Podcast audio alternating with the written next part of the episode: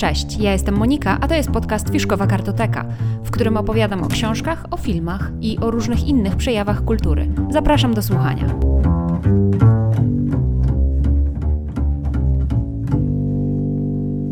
Cześć. Dzisiaj czeka Was odcinek dość na gorąco nagrany.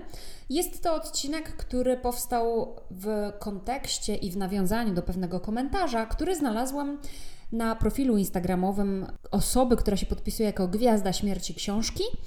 Nie mam pojęcia, jak ma na imię, ale na pewno znajdziecie link do tego Instagrama e, w notatkach do dzisiejszego odcinka. I właśnie na stories e, Gwiazdy Śmierci znalazłam informację o tym, że ktoś na portalu Lubimy Czytać zamieścił dość kontrowersyjny komentarz do pewnej książki. I właśnie na ten temat chciałabym Wam mm, poopowiadać parę rzeczy. E, chodzi o komentarz do książki zatytułowanej Światło i płomień Odrodzenie i zniszczenie Rzeczypospolitej 1733-1795. Książka jest e, autorstwa Richarda Butterwicka. Z tego co wiem, to jest profesor z Uniwersytetu w Oksfordzie. Książka ma na, na lubimy czytać ocenę 8,3 na 10, chociaż jak wiemy z różnego rodzaju materiałów w sieci, między innymi również z odcinka podcastu Czytu Czytu, to te oceny na lubimy czytać nie do końca może są współmierne i adekwatne, bo nie zawsze są to oceny osób, które czytały książki albo, albo które bardzo obiektywnie oceniają książki, więc no, ale powiedzmy, że ta ocena 8,3 to jest naprawdę wysoka ocena, a oceniło tę książkę 32 osoby, więc wydaje się, że czytały tę książkę osoby raczej zainteresowane. Takie książki historyczne raczej są czytane przez osoby, które się interesują tematem, a nie jakieś zupełnie przypadkowe osoby czytające. Ale do meritum. Komentarz, o który mi chodzi i o, o którym będę dzisiaj mówiła, brzmi tak. Ja go przy, przytoczę w całości zupełnie, bo uważam, że cały powinien być tutaj Wam znany, zanim się do niego odniosę. Otóż brzmi on tak. Książka całkiem niezła, ale za droga, bo płacę za dodatkowe 200 stron przypisów bibliografii, która jest mi w ogóle niepotrzebna. Przy dzisiejszych cenach papieru to jest szaleństwo. Po co? Na co? Dlaczego? Stopyt wydawnictwa. Get some help. Przy takiej książce bibliografia powinna być na stronie internetowej wydawnictwa, a nie, że ja mam płacić za 200 stron. Uważam, że to jest bardzo kontrowersyjna opinia. Uważam, i dzisiaj postaram się to uargumentować i udowodnić, że indeksy i przypisy są potrzebne. W ogóle może zacznę od tego, jakie funkcje przypisy w książkach mają, bo mają ich wiele. Otóż przypisy mogą na przykład e, odnosić się do cytatów, które zostały użyte w książce. W przypisie do tego mm, tekstu powinno być podane źródło tego cytatu. E, jeżeli się powołujemy na jakieś wyniki badań, jakichś przemyśleń, jakichś książek, jakichś, e, nie wiem, mm, dorobku intelektualnego jakiejś innej osoby, to też powinniśmy w przypisie podać na co się dokładnie powołujemy, na jakie badania się powołujemy. Możemy też nawet pokrótce napisać o tych badaniach albo o ich wynikach. Może być w przypisie na przykład jakieś uzupełnienie tekstu, tekstu, który jest głównym tekstem, o jakieś dodatkowe wyjaśnienia, doprecyzowanie. Możemy podać definicję jakiegoś trudnego słowa, archaizmu, który pada w tekście głównym. Mogą to być właśnie dane, mogą to być jakieś dodatkowe anegdoty, które wzbogacają tekst główny naszego, naszej książki. Oczywiście przepisy są głównie, e, występują głównie w książkach non-fiction, w jakichś reportażach, w jakichś książkach właśnie historycznych, biografiach.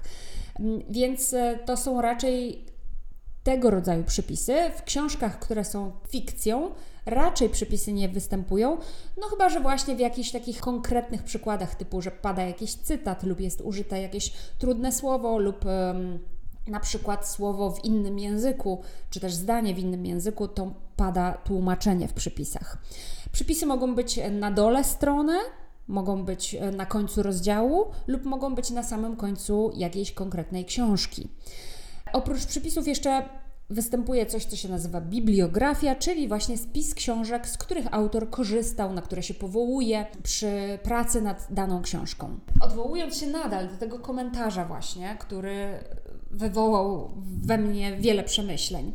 Otóż Książka całkiem niezła, ale za droga, bo płacę za dodatkowe 200 stron przypisów bibliografii. I czy to jest prawda, że płacimy za dodatkowe 200 stron przypisów bibliografii? Uważam, że nie. Nie mam takiej dokładnej wiedzy wydawniczej, jak to wygląda, ale nie sądzę, żebyśmy płacili za każdą stronę dodatkowo, tylko płacimy za to, że autor wykonał jakąś konkretną pracę, mm, za to, że autor przeczytał ileś tam książek, przeszukał jakieś materiały źródłowe, opracował je, syntetyzował, wyciągnął na tej podstawie jakieś własne wnioski, więc to jest raczej opłata za jego pracę, a nie za to, że dodatkowe ileś tam stron jest y, w książce. Gdyby tak było, to cienkie książki, nie wiem, kosztowałyby 10 zł, a książka, która ma 500, 600, 700 stron, kosztowałaby adekwatnie o ileś tam złotych więcej, a to wcale nie jest taka, taki prosty przelicznik. Ta cena książki wydanej w papierze obejmuje również ten papier, ten materiał, z którego ta książka powstała, ale jest to raczej niewspółmiernie nie, niewysoki koszt w stosunku do tego, jaka praca została wykonana e, i za to, że płacimy właśnie za tę pracę autora. Bo gdyby tak było, że na przykład płacimy wyłącznie za E, za 200 stron papieru, to przecież książki wydane w e-bookach kosztowałyby, nie wiem, 3 zł albo, nie wiem, 15 zł. Oczywiście wiadomo, że e-booki są troszkę tańsze, bo nie płacimy właśnie za ten materiał, ale płacimy nadal za pracę wykonaną przez autora, za ten jego wysiłek intelektualny, za to, że przeszukał jakieś materiały źródłowe, za to, że poszedł fizycznie do biblioteki albo że opłacił jakiś dostęp do biblioteki e, cyfrowej. Więc to nie jest taki prosty przelicznik, że jeżeli odejmiemy te 200 stron przypisów, to nagle książka stanie się o 20 zł e, tańsza. Fajnie może by było, żeby tak było, ale to nie jest y, taki prosty przelicznik. Autor tego komentarza sugeruje, że przy takiej książce bibliografia powinna być na stronie internetowej wydawnictwa, a nie, że ja mam płacić za dodatkowe 200 stron. No i już pomijając tę kwestię właśnie, że to wtedy ta książka byłaby tańsza, ale czy faktycznie na przykład to nie byłoby dobrym rozwiązaniem, żeby był link gdzieś tam w książce podany do strony z przepisami.